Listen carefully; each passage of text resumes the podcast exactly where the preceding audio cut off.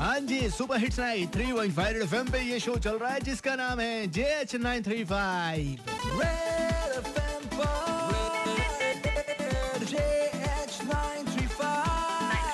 हाँ तो चलो अभी शुभ्रा से कनेक्ट होते जानते कि ये कहाँ घूम रही है और कहाँ बैठकर अड्डा खोरी कर रही है। चलो। अड्डा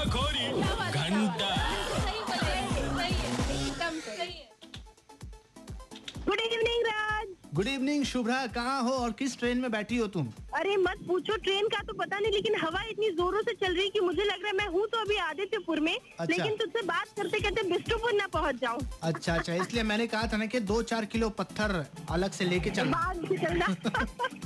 ओके फ़िलहाल मेरे बहुत ही सुंदर कन्याएँ हैं जो बताएँगी कि आखिरकार हमारे यहाँ लोग अच्छी चीज़ों को देख के बौखला क्यों जाते हैं और उटपटांग हरकतें क्यों करने लगते हैं? और अंशु बताओ।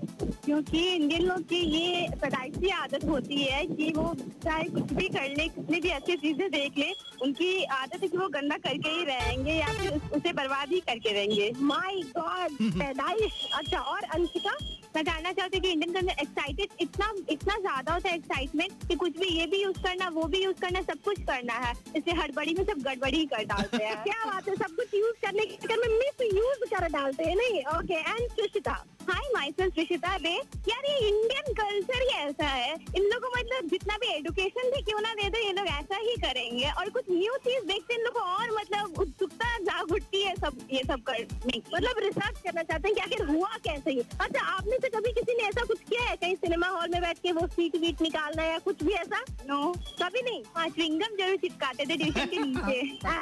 अच्छा मैंने एक बार हेडसेट सच में चोरी की थी सिनेमा हॉल में। मगर एक बात बताओ तुम्ही में से तो कोई नहीं है वो तेजस वाला। नहीं मुझे डाउट हो रहा है।